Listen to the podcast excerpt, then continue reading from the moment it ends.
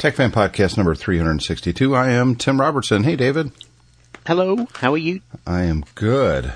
I am good. It's foggy. Is it a sleepy Sunday morning where you are? It is. It's 7 o'clock in the morning here. Everyone else is still sleeping. I am, of course, I've been up since 5.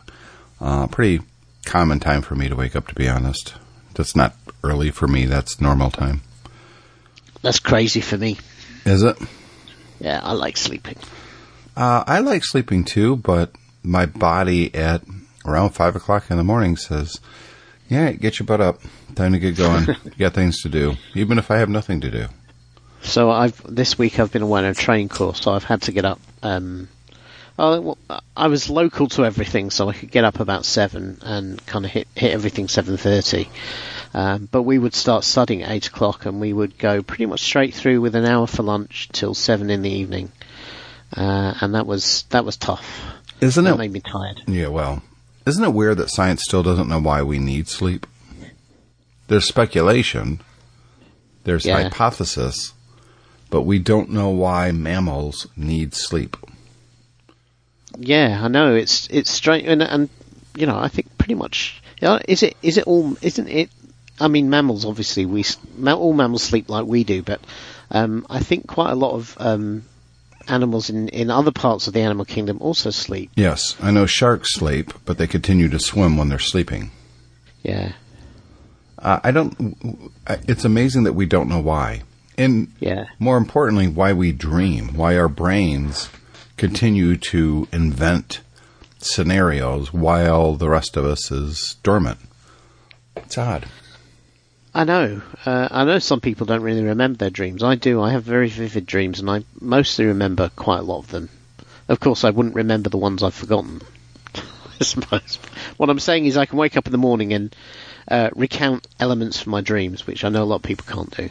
Uh, I'm probably I I can remember maybe two percent of my dreams when I wake up, and and only if I wake up in the midst of the dream. Yeah. or I'll remember it was about this, but no specifics. Yeah. No, I never dreamed the lottery numbers or anything useful, which is a shame. Yeah, because you would think, you know, that I'm going to play those numbers totally. Uh, if I dreamt lottery numbers, I certainly would play them. Oh, you'd have to. You'd be an idiot if you didn't. Yeah. Um, But how long would you play them? Because maybe the Well- dream isn't based on now, but future now. Well, I'd probably play, have to play them forever then. I went down a, um as I am wont to do, a rabbit hole, if you will, on YouTube. Right. and we all do that occasionally. Mine was uh, Neil Tyson basically looking at different science videos, and it's Okay. fascinating. Especially the one that really kind of captured my imagination, if you will, is uh, talk about the fourth dimension, and I found it fascinating.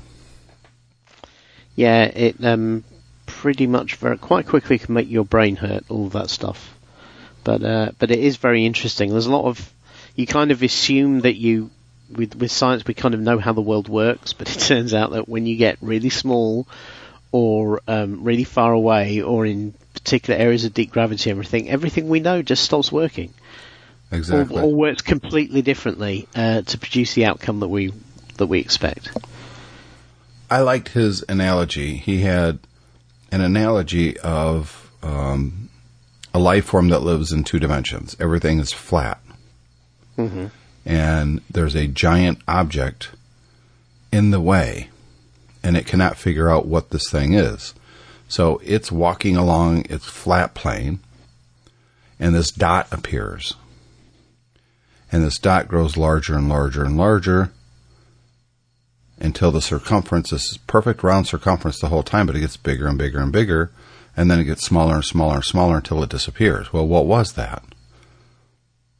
Well, it was this a three dimensional sphere, like a balloon, passing through his two dimensional space. Right. He doesn't have any frame of reference to what was that thing because he cannot comprehend 3D. Well, mm-hmm. what about 4D, the fourth dimension? We can't Yeah. comprehend that. So that was, that's the kind of thing that I toss and turn sometimes at night thinking about. Or the fact that, and it kind of parallels that, we are 1% different than a monkey in DNA, right? Yeah. An ape. What's 1% above us? So when we talk about have aliens been here and blah, blah, blah, if they have, they're so far advanced that we probably can't even comprehend what they are, let alone see them. They could live in a whole different dimension. To them, we're just these little things moving around. We can't comprehend that. We're not smart that- enough. Yeah, that's that's the um, that's the, the worry really is that if if aliens did ever come here, would they even recognise us as equivalent intelligent life forms? Because to us, they might just look at the all the life on the planet and go, well, it's all kind of dumb animals, uh, and and you know behave accordingly. They basically sweep us out the way, like you and I might sweep, uh, you know, an, a cockroach or an ant that was crawling across a counter. Yes, but if they are a higher intelligence, they would recognize that of the species we are the higher intelligence simply because of the constructs that we make. Yeah, but that doesn't that does well. y- Yes and no. I mean, I know ants make constructs as well. Yeah, termites make constructs. Um, they they the point is is we assume with a higher intelligence that that we would be on the same kind of rung of intelligence as they are. That they would recognise us as even perhaps uh, very primitive, but as as kindred spirits. And there's an equal chance that higher intelligence they go, oh yeah, down lower down the scale that doesn't matter. Right. Most of those most of those things die out. Yeah, or they all die out, and we don't know that they all die out because we're stuck in our existence, and we don't know that that all intelligences like us don't survive. And Well- so they may consider it completely unimportant. Well, that's- that's if the you've other got, aspect if you've got, right there. yeah, if you've got termites in your house, yeah, nobody thinks twice about exterminating them to get Right. rid of the termites. They're a pest. Uh, you know, uh, except that perhaps the odd entomologist who recognises them for the inherent value that they have. But if somebody, if a higher intelligence comes along and they want to do something with our solar system, with our planet, um, I think it's presumptuous of us to assume that they would think that we are worth doing anything with, apart from just sweeping out the way. Yeah. Yep. It's uh we're inconsequential to a higher that's the fear. Because of course we're humans and uh, we consider ourselves the height of evolved intelligence on this planet, which is true. Uh, at, at least we assume so. We don't know that that's true. Uh, there could be fourth dimensional life on this planet, and we'd have no way of understanding it. Um, but we have a overinflated sense of importance, Yeah. yeah. which may not So on that positive note, thanks very fan. much everyone. We'll speak to you next week. Oh man! So yeah, it's been let's let's get into some of our overinflated importance, shall we? yeah. Well, yeah. Uh, let Let's start with uh, this story that you posted. Now that net, net neutrality has kind of come to an end, and carriers have decided, hey, we can throttle people now and charge them more money for, you know, access. Uh, they did exactly this. Uh, Verizon throttled the fire department's unlimited data plan during the California wildfires. Yeah. So um, I, I've dealt I've dealt with these sorts of systems before. In fact, I've been working on projects on something like this quite recently. So plenty of fire um, emergency vehicles, not just fire. They have uh, data modems on board that allow the systems on the fire truck or the ambulance, whatever it is, to talk back to base and receive messages and maps and directions and all sorts of things that are useful in an emergency situation. Um, and basically, yeah, Santa Clara Fire Department has been fighting a major wildfire. One of these, um, you know, this part of this Mendocino complex fire that's been going on in California. It's largest in history. And they kept finding that some of their vehicles would be um, throttled, and, and not just throttled down where uh, performance was slow. It was basically throttled down to where performance just didn't happen. Right. It was like it was like going back to dial-up speeds. Data rates Uh, had been reduced to 1 to 200 or less. Yeah. Now, of course, most fire departments, most large organisations, they have a business arrangement with a provider. In this case, the pro- provider is Verizon.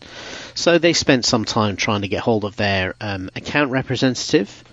Um, lots of emails flying back and forth, and basically what came back from Verizon was, "Oh yeah, sorry about that, but you know your plan, which we told you was unlimited, is not really unlimited, um, and so the best thing for you to do do this is, uh, you know, we'll, to, we'll we'll we'll turn this off for you, recognizing you're a problem, which they did do, and immediately then it came back. Um, you know, best thing to do is switch plan to something that's much more expensive. Then you'll get real unlimited. Um, and that's what they ended up having to do. Well, good on Um, Verizon. You know, they're a business. Their their job is to make money, and to Yeah. hell if people are burning up alive and their homes are being destroyed. They need they need to get this department on a higher data plan. That's what's important. Well, yeah, you know, uh, they've they've they've got to uh, they've got to make sure that um, they extract maximum value out of their customers, and certainly, you know, customers are definite need. That's a prime that's a prime um, billing upgrade opportunity, isn't it? Yep. You know, Um, this uh, is and a- you know Verizon has been dancing on the head of a pin of this ever since because you know this is this is typical example of people in Verizon following Verizon corporate policy, which is under no circumstances do you say I'm sorry we made a mistake. Yeah, there's an awful lot of language here about, oh, we didn't, we, you know, the mistake we made was not communicating to the customer exactly what their plan entailed and this, that and the other. No. Yeah? This is not Joe Blow ringing up saying, oh, I want unlimited. For a start of all, don't sell, don't, any company, don't sell anything unlimited if it is actually limited. Yeah?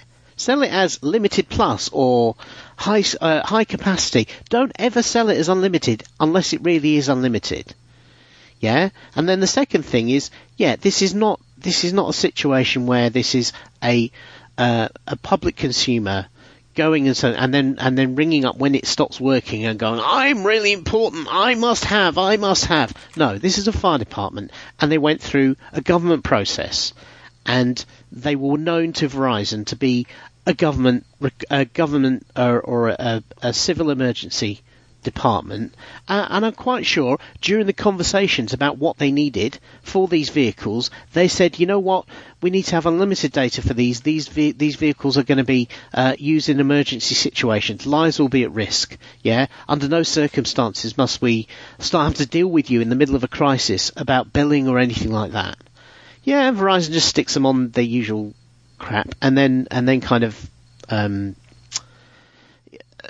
gets all gets all sniffy when they get caught out by it. So this is this is generated quite a lot of publicity, and Verizon are now starting to backtrack on uh, some of the things they originally said. Um, the story I linked to here is not the only story about this. Now, Ars Technica has had several others on it, um, and you know the, the it's the typical thing of, of people saying, yeah, they, it, went- it went from they said, right, you're on the thirty-seven ninety-nine plan.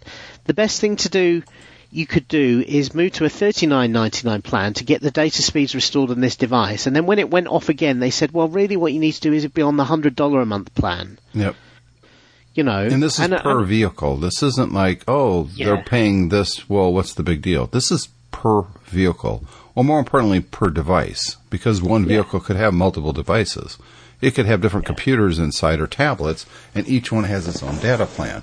So you're talking about effective blackmail by a company like Verizon, who a lot of people have been arguing Verizon, AT&T, Comcast, anybody who provides uh, truly high-speed internet access should be regulated like a utility.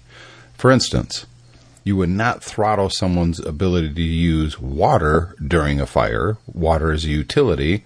Uh, the prices are controlled by the government. Um, you wouldn't do that.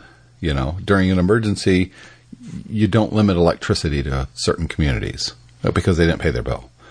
That doesn't happen. Um, should data therefore be considered a utility? Now, some people think, well, of course not. It's you. You got to pay for data. It's well, wait a minute.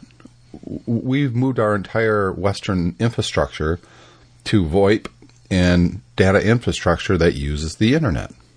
And this is a prime example of, well, maybe it should be a utility. Maybe it should be truly unlimited. There's never ever any throttling. You just pay your you, your bandwidth bill, if you will, and it's truly unlimited. There's no giving higher priority to some packets of information over another because of commercial considerations. That should be how it works, Yeah. but it's Uh, not. and, yeah, and Verizon has said this is nothing to do with net neutrality because this is about throttling. It's not about prioritization of data, which is it's a it's a little bit of a specious argument because the the rea- the outcome is the same Yep. whether it's about throughput or whether it's about um, prioritization. The point is they do this because they know they can. This ninety nine dollar a month plan they suggested they move to doesn't still doesn't give you unlimited data. It gives you a data cap, and then after that you've got to pay eight dollars per gigabyte on Right. top. Yeah, all it does is it stops them from throttling the throughput. right. Yeah, what they need to do is, and and you know, we, we have a, in my company we have a we have a data bucket. Yeah, we we have a notional three four gigabyte per per device, and we have thirty five devices, something like that. But it's not it's not locked to each device. Yeah, it's spread over all of them. So if if somebody uses half a gigabyte, and some then that means somebody else can use six. Yeah, and basically the whole thing is a bucket, and we get a, we get a warning when we get get within eighty percent of our bucket, and when we get to the end of the bucket, the the data doesn't stop. We just get charged more. Yeah, now those are the sorts of deals that government departments who are deploying lots of different devices and lo- lots of different places should be placed on, and that's what the what Verizon should be should be uh, putting them on. But they won't do that because they're more economical for the customer. They don't make Verizon as much money. Verizon and all the companies in America, unfortunately, the reason your uh, your internet is so expensive is because they thrive on this minutiae of the billing stuff. Oh, you're on the wrong account. Oh, you're on the wrong plan. Oh, we, we sorry, we, we, we offered you that plan, but it was only promotional. It's gone away now. Yep. It's basically it's a shell game to try and extract as much money as possible from their subscribers. They treat you like dirt. They absolutely do. Yeah. Uh, you know, and you don't have regu- you don't have strong regulation here in the Hmm. we UK. We, have now. much, yeah, we have much stronger regulation of the telecoms industry, and hey, we got much much better prices. It's not Yeah. perfect. It never it's never perfect, but um, yeah. Much, much better prices. And I know from working with the UK emergency services, they would never have this problem. Never, because the contracts that the emergency services are, are offered by the uh, carriers in the UK basically recognise that they're an emergency services customer, and the first thing written into the contract is you will never ever cut us off or cut us down over a billing problem. That's right. And that's how it should be. I mean, we're talking about emergency responders here, and you're talking about uh, a truck that's deploying the firefighters to where they're getting flare ups and where people are in mortal danger. And that data by Verizon's greedy corporate culture says, nah, you got to pay us more. Yeah. We don't- we don't- Um, we don't and really and care You've got to about your- email us to ask us to pay us more. In the meantime, a couple of your firefighters die in the field. Yeah. Well, sucks to be you. Yep. Guess you should have been on the higher data plan. So it's disgusting. Uh, it's emblematic of what's going on in the world right now, at least in the U.S. And these types of articles can shed light to it. This podcast can shed light on it. Nothing's going to change until um, the leadership of the United States changes and recognizes that, you know what, there's more important things in this country than a company's profit line, bottom line. Um, but unfortunately, we don't have those. Com- uh, we don't have the people in power right now that really care about people. They care about money. Yeah, and you're, That's just the you're- way it's you know, be. and you have lobbyists that can influence the regulator, and that's Yeah. that's that's wrong. And don't get me wrong, this isn't uh, an anti-Republican thing because there are corporate Democrats that take the lobbying money from those companies as well, and the, and they're happy to support bills. Well, yeah, we've had we've had you've. I mean, given uh, if forgetting where you are now, you had eight years of a Democratic president. Yeah, Uh, you know, and, these um, policies didn't start overnight. They didn't start Yeah, when Trump came into office. you know, the FCC would, was capable of dealing with these things in the eight years prior, Yep. and um, They didn't. this particular problem wasn't dealt with. No, you know. because they they didn't care then. They don't care now. It's not about the the best benefit to the American people. It's about the best benefit to corporate donors. Yeah. And until we get business out of politics, which is never going to happen, these are the kind of things that's until we get actual leaders who care about the, the population and the well being of the people, nothing will ever change. Mm. So, anyways, enough of my high horse. Um, but not really. because it just, it, these kind of things have always kind of ticked me off, and I don't think that's going to change anytime soon. Uh, what has changed, David, is the cost of high end cell phones. Yeah. You listed, uh, and, and, here's the thing I've talked about this in the past um, with different people about how. Well, the, the article is in less than a year, the $1,000 smartphone has become entirely normal. But I would suggest that this is just another example of what Apple invented in 2007. Well, they didn't invent it in 2007. They released it in 2007. That's the iPhone. Mm-hmm. What I would suggest is if you look at the cell phone market prior to Apple getting into it with the iPhone, it was totally a race to the bottom. And by that, I mean you weren't buying phones. You were buying these little devices that would allow you to make telephone calls. You were really buying a data plan. Data not being necessarily internet data, but voice data and voice and, and text. And text. That was what everyone was doing back then. Yep. And so you would sign up for this plan that would cost you, say, forty bucks a month, and they would essentially give you a little flip phone for free. Maybe it was maybe you had to spend I don't know hundred bucks and you get a really nice one like a Razr, uh, but most people got the little, it, effectively a one penny, one cent phone, a little cheap, I don't know Motorola phone they had the worst camera in the world in it, a terrible screen, but you can make phone calls on it. And that's what you were buying. It was a race to the bottom. Yeah, the, the hardware the key, was incidental. Yeah, the hardware, the key things on the hardware back then was was battery life, um, size for some people, not for others. Um, and that was a bit because pretty pretty much it because effectively what the what they all did and the way they all did it was virtually the same. Yeah, and they looked cool. You like like the Razr was a big deal because it was thin and it looked cool. It yeah. was a cool looking phone. But it didn't really do anything more than just the cheap flip phone did. Yeah. Well, Apple changed all that with the iPhone. And they had a premium price for this device and some people oh, that's never going to work. What's a computer company know about making telephones? And they don't know anything about the cell phone industry. This is a joke and terrible idea, and it's going to be a huge failure. Uh, regardless of the fact that they had already in- reinvented the entire music industry with the iPod, not just portable players, but how you acquire your music. They seem to have forgotten that lesson. Um, and before that, of course, how you interact with computers and buy software and the type of things you can do with computers. They disrupted many, many, many, many industries. They seem to have forgotten that too, or conveniently thought that well, that doesn't apply to, you know, the cell phone market. Well, it did. So Apple came out with a premium product, and people were willing to pay more for a better product. I think the thousand dollar cell phone, or and going beyond it now with some of the Samsung ones that are coming out is just further uh, taking that forward because the cell phone market is less of a cell phone and more of a portable computer that you can also talk to people on.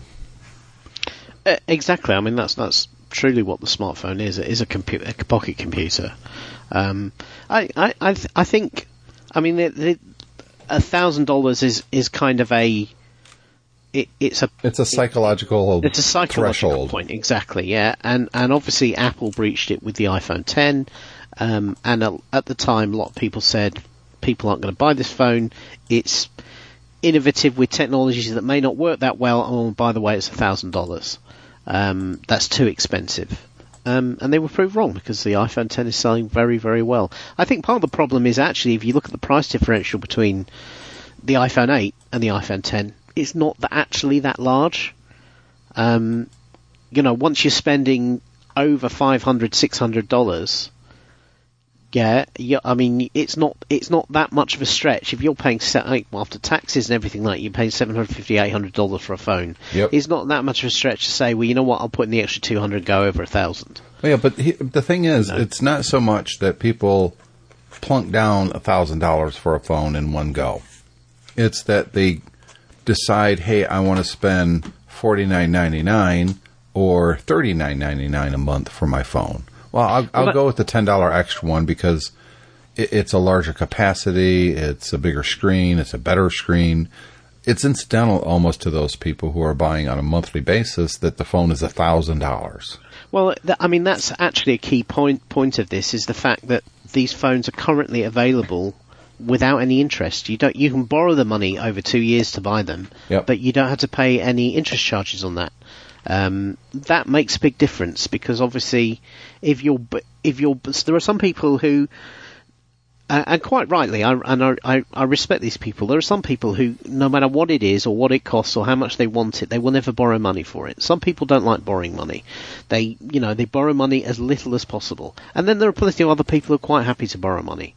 And most of us do that. Most of us are quite happy to put money on a credit card, and we are effectively borrowing money until we pay it off. Yes. Yeah, and the better people among us paid off straight away, and the worst people among us don't. Um, so, th- with that mentality, it's quite easy to say, "I'm going to." Sp- I, I, I think, I think a lot of people, if you said, "Right, well, you can have something for a thousand thousand dollars, um, but you don't have to pay it up front. You spread the costs over two years." A lot of people would go for that deal, Sure. Even though you're still spending a thousand dollars. Well, you're spending more than a thousand at that point because, of course, there's going to be interest on that. Well, yeah, the point is with these phones is there isn't any interest. If you go through Apple's plan for the iPhone 10, you don't pay any interest. Correct. Yeah. Um, I don't know with the uh, the Ga- Galaxy Note 9 is the one they're talking about here. I don't know whether it's the same for buying um, Samsung phones. uh, Probably. whether, whether you pay interest or not. I don't think you do because I think you know again the companies want they want to sell you a nice phone, and but they they really want your data business. Yep. Uh, and and one of the brilliant things about uh, smartphones is that they consume a lot more data than those old phones did, uh, and goes back to the previous story we were talking about. Yep. The companies want to be able to get you on a nice big fat data plan, and if you use it all up and start paying overage charges or uh, have to pay your way up, throttling everything, all the better for them. It's all revenue. Because let's face it, the the the um, the, you know the the dirty secret of the cell phone industry is they've already paid for these networks. They're not doing huge amounts of investment. At this point, it's a sunk cost. So everything they generate is just pure revenue. And most yeah, of they- those costs at the time were um, a, a whole lot of it was covered by taxpayer money. Well, uh, this is this is the thing. I mean, I, I, I presume most of the cell phone companies carry a certain amount of debt, and so they have to offset their revenue against debt. But you know, the way modern finance works is that with share price um, things and everything like that, is that actually carrying amount that debt as a corporation probably isn't too much of a big deal. No. So you know, th- but yes, they obviously they want to maximise revenue per customer, and smartphones help them do that. So they're quite happy to sell you one, uh, ba- basically give give one to you interest free over two three years. Because the other thing as well is that locks you into your contract. Yep. Yep. You know, You're a because any time you want to switch to a different supplier, well, at that point you're going to have to pay back whatever you still owe on the phone. I just did that with Brittany. She, uh, as you know, doesn't live at home anymore. Or I don't know if you did know that. No, I didn't know that. Yeah, Brittany doesn't live at home. We're down to two kids in the house. Okay, and even though great. Cole's only 10, I'm hoping that, you know, soon. Um, uh, just kidding for future Cole, who eventually misses his passed away father and goes back and listens to 2,000 hours worth of audio content. Poor guy. Um, she decided that she wanted to get a new phone, but you know she was on my AT and T plan, Julie and I's AT and T plan, but she wanted to get a phone on her own. So that's fine. Um, she wanted to transfer her phone number though to the new carrier. So I pull up our AT and T contract, and she had a few months left before that phone was paid off.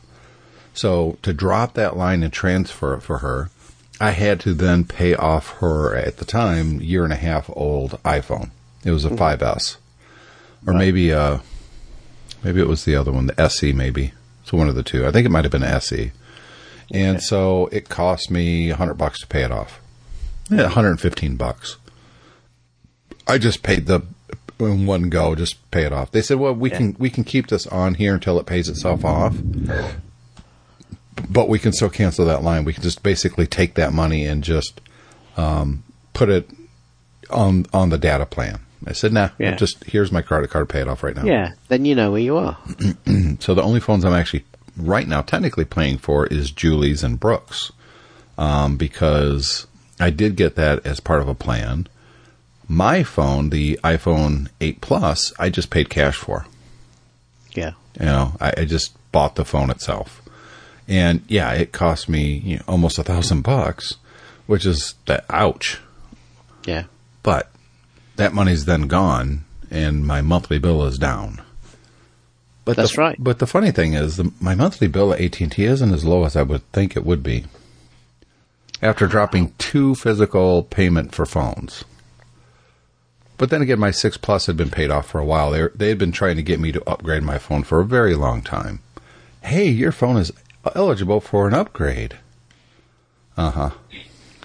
Sure it is. I love that. I love that terminology. Eligible for an upgrade. Mm-hmm. That means that you have an opportunity to pay as money for a brand new phone. That's right. Uh, upgrade implies that they're going to give you something. Yep.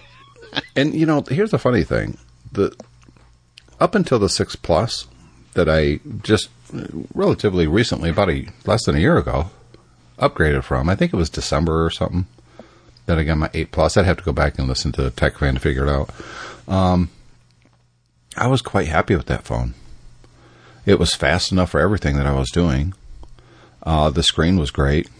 It took great pictures, but I was not tempted by the 6S Plus or the 7 or, you know, it Yeah. wasn't until the iPhone 10 and the 8 Plus came out that I was like, you know, that is a better screen.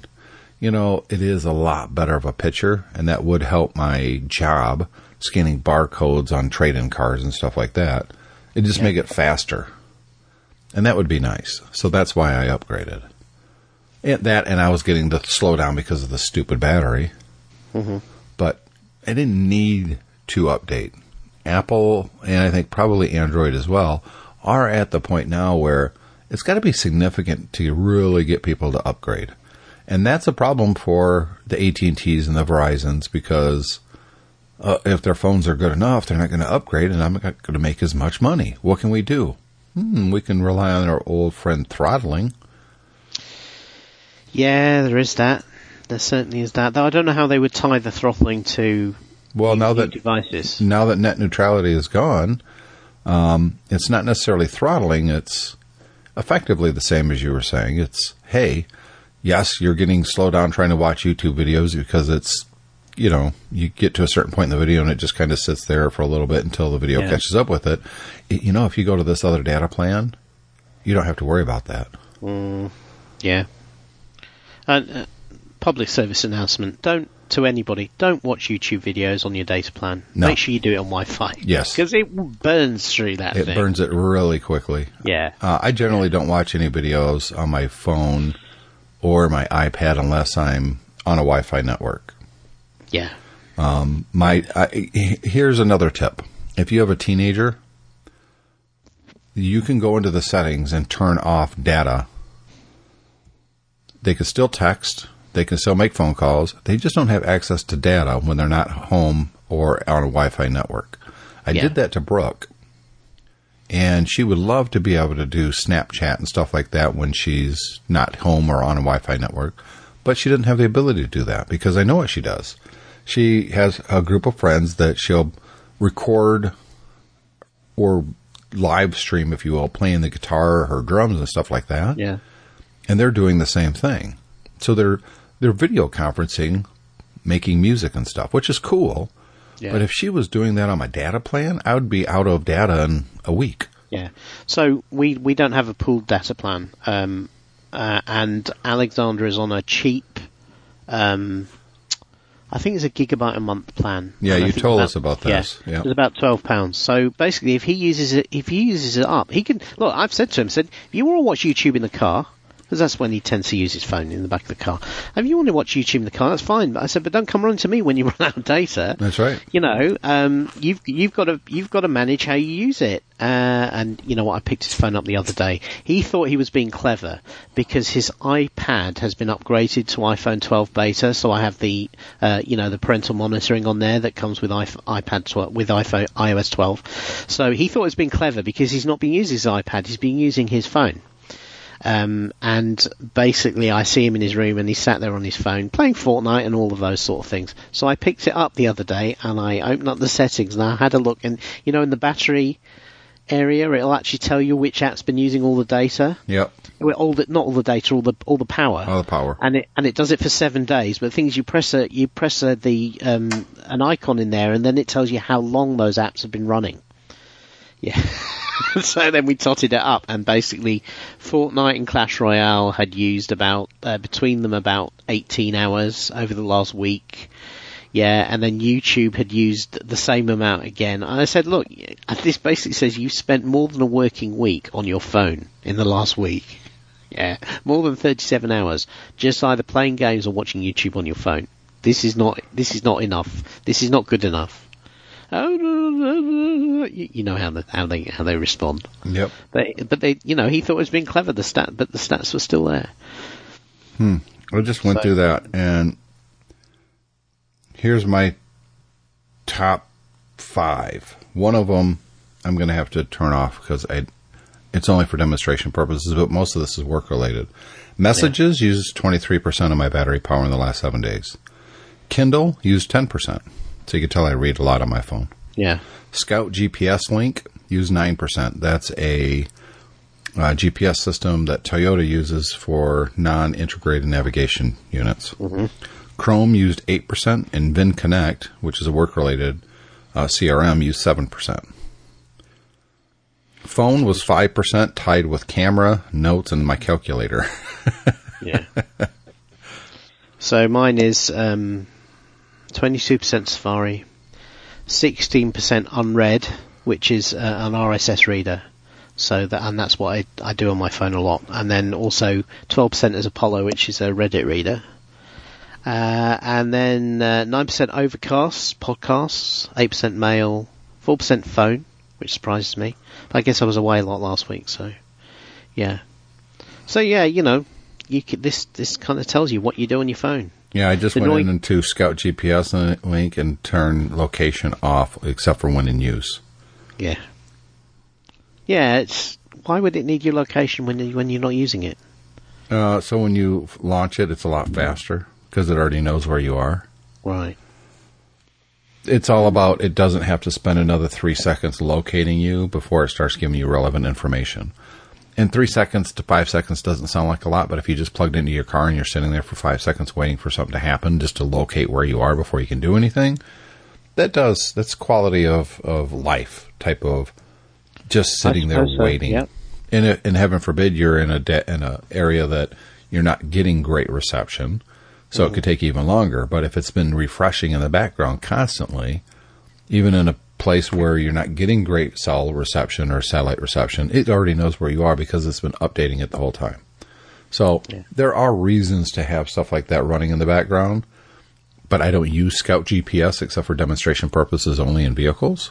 Yeah. Um, but I am so looking forward to iOS 12 and be able to use Google Maps and uh, other navigation software in my car. That Yeah. because I hate Apple Maps, I just do. Of course, I, I guess the downside of that is that um, they they may allow that capability, but won't Google have to do something to enable uh, Google Yes. Maps integration? On, Yeah, so they- let's just will. hope that they do it. Of course they will. Why wouldn't they? It, it- it- Because it doesn't they make get any. a bit squirrely about about supporting comp- competitors' no, products. they they've always supported uh, the phone, the iPhone, because it's a big revenue generator for them, huge. So they'll they'll have it in in Waze as well. They'll upgrade their stuff almost immediately. I'm sure they've already done it. They're just waiting to push it live until iOS 12 goes live. Um, of course, it might already. They, maybe they've already upgraded it. I don't know. Yeah, maybe. If you're running a, beta, a beta, you might want to check to see if it's I don't functional. have I don't have CarPlay, um, and I don't have the beta on my phone. I only have it on my iPad. Hmm. So Um, but that being said, I think you can go into CarPlay and settings. Uh, let me see CarPlay. I don't know. Well, I doubt I can do that on my iPad. The iPad doesn't support CarPlay, does it? The iPad, uh, I think it does actually. CarPlay is in general. Um, yeah, see, it's already showing me the cars that have been. I want to forget this car. Yep, the new Toyota Avalon has CarPlay, so it's Yeah. linked to that. Yeah, well, see, Uh, no, apparently the uh, well, certainly back in 2016, the iPad. No, saying here as well. No build of iPad, or iPad or iPod Touch will work with CarPlay. Hmm. So I will have to wait till iOS 12 comes out on my phone, which will only be a couple of weeks because the uh, the year is starting to close, and we know that Apple normally has a iPhone event that is true. sometime in September. Yep. Hmm. It's, oh, there it is. Yeah. Yeah, it- it's interesting. Uh, so, we do want to thank our sponsor, MacSales.com. Uh, they got, you know, this whole thing where you can configure your computer that they're selling, uh, pre-owned. They've got right now Apple MacBooks, early 2016 and early 2015s. So you can get an early 2016 MacBook Apple MacBook, not a MacBook Pro, not a MacBook Air, just a MacBook for nine ninety seven. Um, eight gigabytes RAM, half a terabyte SSD storage, and you can configure it. You can go in there and say, "Hey, I want I want this." So, for instance, I go in there. It's nine ninety nine right now. Uh, if I want space gray, it changes it by hundred bucks. Rose gold changes it by eighty bucks. Uh, I want to go from a 1.2 to a 1.3 gigahertz processor. Now that's going from an M5 to an M7, so it might be worth it. That'd be Yeah. 80 bucks. Um, storage and RAM you can't change, but you can go in here and configure this thing. Let's say I want a space gray with the. Well, see, I can't go down to the smaller processor at that point. Oh yeah, yeah, I they. I, well, it's it's uh, it'll obviously be to do with what specific machines Yep. they've got in stock. So if they haven't got a if they haven't got space grey with the sm- smaller process, you won't be able to change that. But um, to be honest with you, at this sort of money, um, I, I had I had the 1.3 M7, uh, and um, you know it was pretty good for an M7. Um, at this sort of money, though, the, the the killer on that is that you're getting the um, 512 gig SSD, which is is hugely important, particularly on a machine like this where it's you not only can you not upgrade it, but because the uh, MacBook only has one port on Right. it, you can't really. If you're charging it something like that, it's kind of difficult to use a um, uh, a thumb drive or anything like that so to, to kind of you know give yourself a bit of extra space for media and stuff like that. Um, but you know that's a pretty sweet price for a for a half a terabyte SSD MacBook. It is, and Yeah. if you're going to buy a MacBook like this, get as much storage as you can afford. Yeah. because you're not upgrading it. It's not going to be upgradable. So get what you could afford.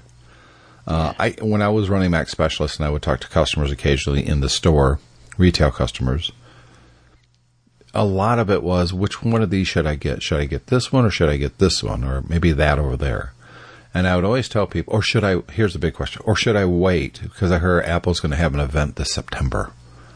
Wh- Is it? Is this a bad time to upgrade? Um, here's the best time to upgrade: when you need to upgrade.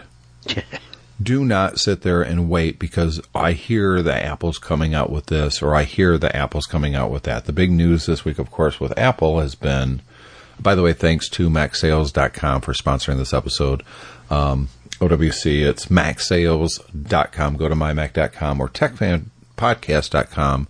Click the link over to uh, Sales and buy something for us. Uh, the big news is that Apple is upgrading the Mac Mini and it's going to be more of a prosumer type of device. And they're also going to have a new MacBook that's more of an entry level MacBook. Well, the problem with the problem with those rumours is, first of all, they are rumours. Sure. They're not confirmed by Apple. Apple never confirms rumours. So Right. going back to your customer coming in the store is a case of, well, I hear a rumour. It's like, well, yeah, well, that might happen, it might not happen. And if That's it does happen, that doesn't mean that it's going to be something that fits your requirements. Or it's So going to be have a need significantly faster than what's out yeah, there right now. exactly. So you have a need now, you should buy now. But but yeah, the other thing is that actually, my reading of the information, the, of the hard information that came out from those rumours, the stuff that you could kind of take as well, yeah, if this is true, then this is the true bit.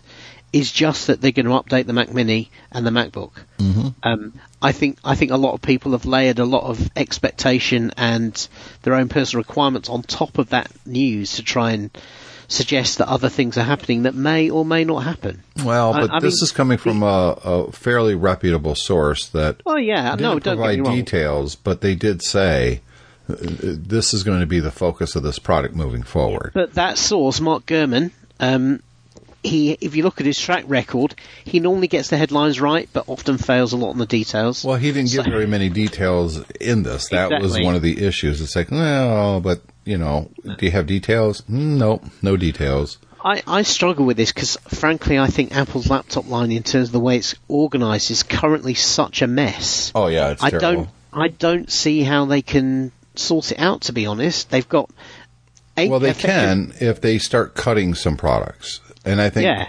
it, go back to when Steve Jobs unveiled when he first took back control of Apple. He had a pyramid tree for Macs, and it was four products: a consumer laptop, the MacBook; a pro laptop, the MacBook Pro. Actually, I think it was the It was the iBook. These were the iBooks and the iBooks and the PowerBook, then, yeah. yeah. And then, of course, the iMac for consumers desktop and the Power Mac for pros. Yeah. That was it. Now, you can configure each one of those products differently, but essentially you had four SKUs, four top level SKUs. Yeah. That's where Apple needs to get back to. They really do. Yep. And they keep adding stuff and then keeping the old stuff around too long. It's just confusing. And they are not upgrading their computer hardware nearly quickly enough to reflect changes in technology and what people really want to be spending their money on. Uh, some people will say that that's kind of an outgrowth of the popularity of the iPhone. That that's where the that's what's generating money, so that's what they're going to be upgrading soon. But I personally think that's a little bit short sighted on Apple's part. Um, and I think the declining sales recently, kind of on the Mac side, is kind of indicative of a wrong headed approach. You, you got But I- I- to yeah. clarify the product line. I, I, the problem I have is that is to sort their line out. They're going to have to basically eat a fair amount of crow, and this is something that I don't think Apple is good at at the moment. So, because effectively, what they need to do is they need to replace the MacBook Air at thousand dollars Yep. with something with something equivalent but more modern. Yep. Right, but the problem is you put too much into that, and it starts encroaching on the higher cost products like the 12-inch MacBook. So you then have to say, right, well, do we cut the 12-inch MacBook? Well, that means admitting a failure. And then a lot of the things that are in that were on the 12-inch MacBook design have been stuff that's been filtered through to the higher-end machines. And uh, so if you cut the 12-inch MacBook, are you perhaps saying that some of the things in the higher end machines, like the keyboards, like the ports, the USB-C, um, are, are bad ideas? And that if you're not careful, you end up um, to try and rationalise the line. You end up making a whole load of computers that actually a lot of people don't want. And that's where we're at right now. That's why I Yeah. say they need to stabilize that. Instead of framing it as, hey, it was a mistake that we did it, you come out and say, here's our new product line. We're scaling uh, according to customer demand. So we have essentially two laptops, a consumer and a pro, and they both come in different sizes a 12, 13, and a 15, if you will. And then on the desktop side, we have three machines. We have Well, the entry level okay. iMac that goes all the way up to a Pro, a, a, a Mac Mini, which is a prosumer, and the Mac Pro, which is uh, you know the high end stuff. Yeah. It's not difficult.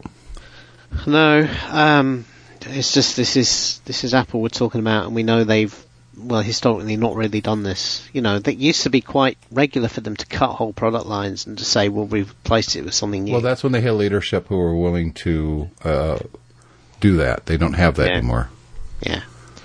It seems So like it's being know. run by committee rather than a strong one strong leader. And I, don't, I, I, think like it's Tim being, Cook, but Yeah, I think I think it's being run with too much of an eye on the spreadsheet. To be honest, you know, um, and I I, I appreciate obviously Apple needs to make money, but by the same token, they are the literally the richest company on the planet. They're Yep. sat on a huge pile of cash. Yeah, and it just sometimes I, I just wish they would not completely focus on the margins and the you know average sales price and everything like that, and just say, well, let's let's get let's get back to what we think it should be, and then improve it from there. Absolutely. Um, you know. let's uh, jump ahead um, to our Wikipedia. Of Okay. course, we call it wiki trolling. And this is a fun one because this is a product that I bet you had. Maybe. I know I, did. you did. I, I definitely had one. Oh, I love this thing. It was so cool when I had it. Um, and the software on the Mac side, I'm not sure about the Windows side. You could probably speak to that, but the software on the Mac side that worked with this was awesome. It was so much better than anything else that was available on the Mac. It was the same. It was the same with the Windows. They So- really had it down. Oh, it was so good. So this is the Palm Pilot. Now, the one we're looking at is the second generation Palm PDA. And it was this little meta- uh, metallic gray device with a green screen that you could write on in this little box at the bottom of the screen with their proprietary, almost a cursive type of writing that just worked extremely well. They looked at what Newton had done in the past with hardware recognition, and they improved it tenfold. Um, I don't think U.S. Robotics really gets enough credit for how much better their handwriting. I think they did at the time, but looking back, uh, I think looking back, there's a lot of nostalgia for the Newton and not as much for the Palm. But for everything that the Newton did well, the Palm was 10 times better. It just was. And remember, Oh, I was a Mac user at the time. I was an Apple guy. And I still bought the Palm over the Newton. Not because of the price, although that did have something to do with it, because the Palm Pilot was 200 bucks with the upgrade kit. Um, it, it was just a better device, David. It was. It. I mean, the. the I, first of all, I'd, I'd argue we wouldn't have the iPhone today if we hadn't had the Palm Pilot. I think it was hugely influential on how you do PDA. Yeah. And you know, you look at the the screen on a on a Palm Pilot, and you think it looks like the first iPhone. It kinda does. It, it was, it, yeah. The the brilliant, yeah, the brilliance of that was first of all they they realised that people didn't want to spend a lot of money on a PDA, so they really built it down to you know pared it down to the bare essentials of what you needed to do, but then refined those. Yep. Yeah, the beauty of, of the of the Palm Pilot was first of all, yes, the input recognition system. Graffiti was very clever because It worked. yeah, because basically you didn't. It took you it took you about half an hour to learn it. Because it Yeah, was just it- an extension of the English letters. Yeah, exactly. It just modified things to allow the computer to recognise some letters more easily.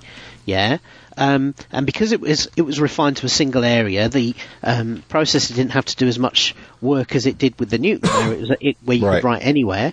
Um, and then what they did is they put all the essential applications you needed on there. Um, and then wrote really good synchronization software. And the beauty of the Palm Pilot was that it came with the cradle, connected to your computer, and as soon as you put it on the cradle, it just synced your contacts, your calendar, um, your uh, all all the stuff you needed, your notes and everything. It just syncs it straight away. You didn't even need to press a button.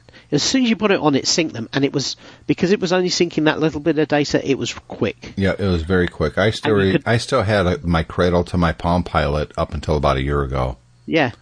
Before I finally you could- tossed it. I was could- like, "What have I got this for?" Yeah, you could leave it on the cradle. That meant it was always charged, and then when you got up to go somewhere, you took it with you. And it had that meant you had that phenomenal stuff. battery life.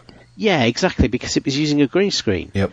Um, you know, uh, kind of a, a the old. Uh, you know what? I I miss that technology when it was done really well. Um, el- that simple monochrome LCD was so readable. Oh yeah, absolutely. Yeah. And and sometimes I do wish the modern devices kind of went back to that a little bit more because I I'm sure if you applied modern technology to that nowadays, you could get up something that, that well, you remember the original um, the original Apple Portable. uh, Macintosh Portable used that, and it was it was an amazing screen. Yep. Uh, because it was really expensive back then. But nowadays, if you could do that, you could have really good low power screens without necessarily needing to go to the limitations of e-ink. Uh, anyway, I digress. So, yeah, the battery la- the battery lasted days. Um, you had all your contacts on there. You had all your um, all your notes and everything like that. You could easily make new notes, sync them to your computer, and vice Uh, versa. you could, yeah. For me, it was about the Palm software. My when I stopped using my Palm Pilot, and I don't remember why I stopped, but I did. I still use the Palm software on my desktop because it was so good. It was a better, much better calendaring app than what Apple had at the time. Yeah, Uh, the contact list was ph- it was phenomenal. It was great software. It really was. yeah. It really, really, it really was good stuff. Um, and uh, and also you could put third party applications on there easily. So very Yep. quickly, the, uh, you know, again, much like the iPhone, very quickly third party apps started appearing, and there was some really, really great stuff on there. There were some fun games on there. I remember Yeah. games on the Palm Pilot were phenomenal. There was a snake Yeah. game that I was just completely addicted to for a while, and it worked really well with the stylus. Yeah, It's funny when you look at w- w- what this thing was. It, it had one megabyte of RAM. One megabyte. Yep. That was crazy. yeah. It's it's nothing, but yet it worked. Yeah, it was it was really. I think the first one I had was the um, was the three conversion, the Palm Three. Yep. Well, the problem with Palm as well was that this was a, a company with great technology, massive success, that made some really bad decisions and sold to some really bad people. Actually, I think the the one you had was the one that would charge on the cradle. Yeah. This one, it actually used two AAA batteries, so it didn't charge. But Right, the, the two okay. AAA batteries would last for months in this thing.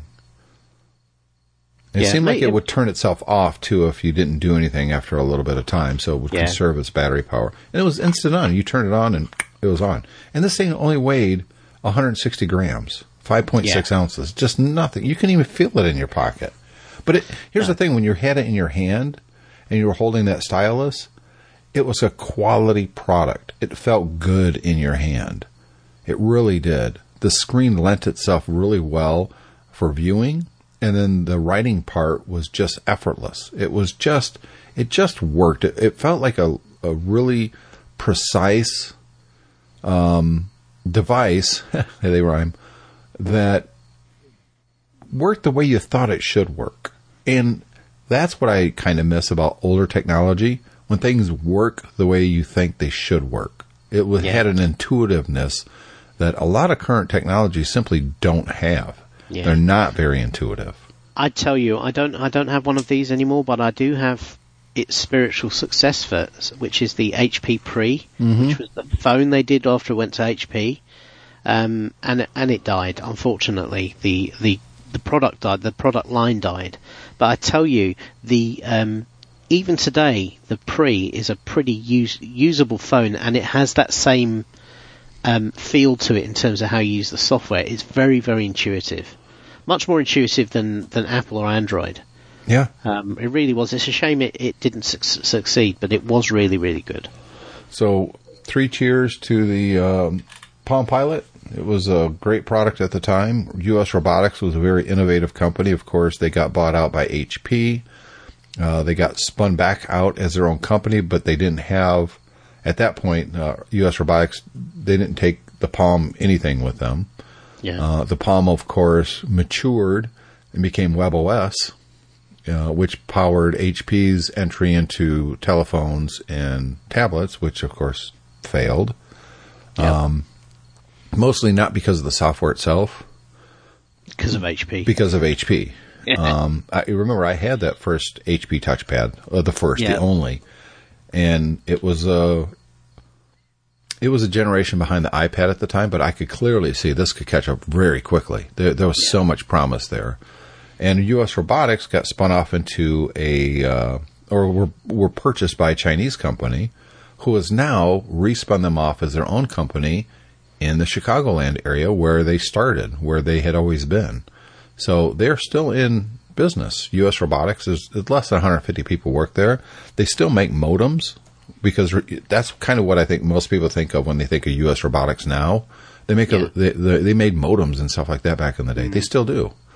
Um, one of these days we'll have to uh, drive over to Chicago and go visit U.S. robotics and see what they're doing. Okay, not. it would be kind of interesting, wouldn't it? It would be, yeah. Just go absolutely. knock on the door of some of these companies that used to be a big deal and they're still in business, but Yeah. nobody us- knows it. Yeah, tell us what you do now. Mm-hmm. Show us around. You got a history here. I mean, let's let's talk about it. That'd be fun, actually. Yeah, it would. That might be something that we want to look at in the future. Maybe a, a segment once every couple of months where we talk to somebody at a company that people remember but don't realize they're still out there, like Quark.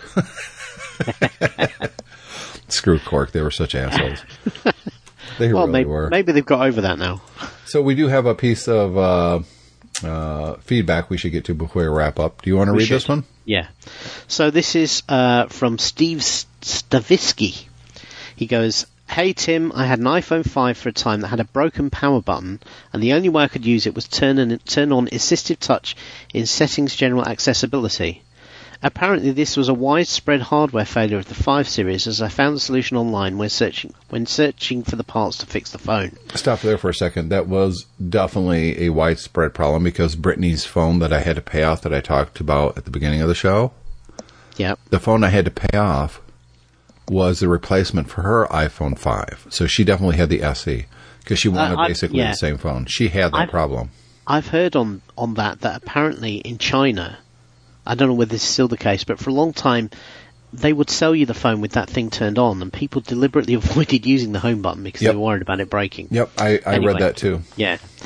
Uh, so going back to the feedback. Anyway, says Steve, one of the features you get with Assistive Touch is the ability to take screenshots with two taps. The AT interface is a translucent button on your screen. You tap it and it brings up several options, one of which is a screenshot. I've found this so handy that I've kept AT assistive technology or assistive touch on after upgrading to newer phones. I take a lot of screenshots. Not what the overlords at Infinite Loop intended, but pretty good functionality for everyone. No, this is that. yeah. I did not know this either. Um, I'm going to have to look into it because that's kind of cool. Yeah. Brooke has Assistant Touch on her phone turned on, and it drives me crazy. You can move it around the screen, the edge of the screen, to get it out of the way. But I always find it annoying because it always seems to be right where I need to do something on her phone. I'm like, ugh, stupid thing. Uh, Um, but I didn't realize that there was even more functionality built into it than is readily apparent.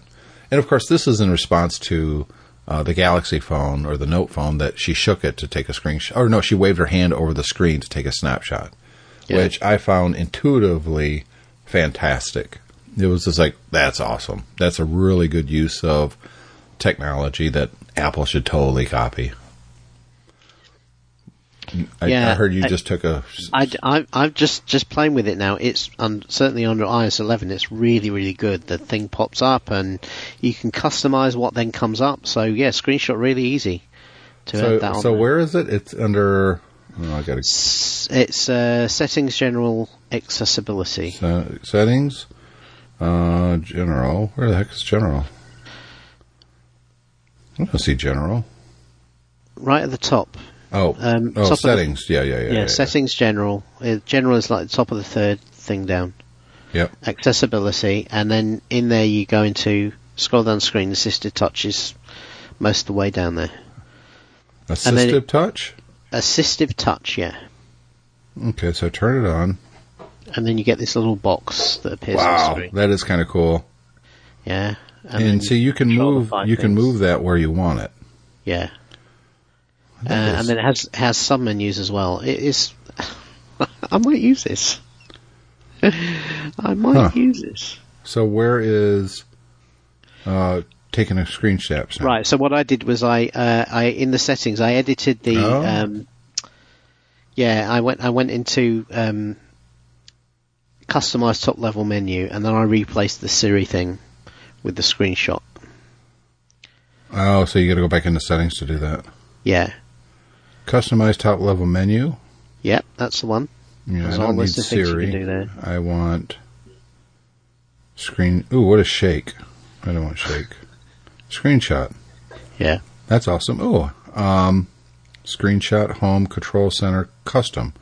custom, I want it to be. Um, I want to lock the sc- uh, uh, screen rotation. That's awesome.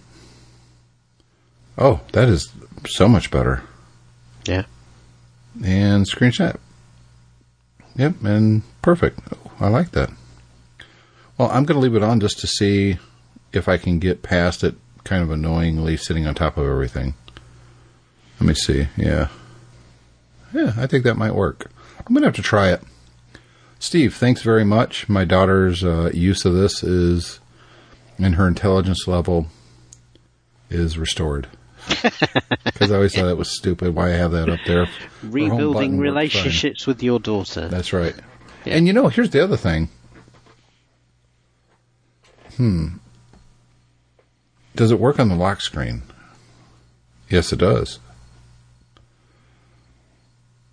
Hmm. Home.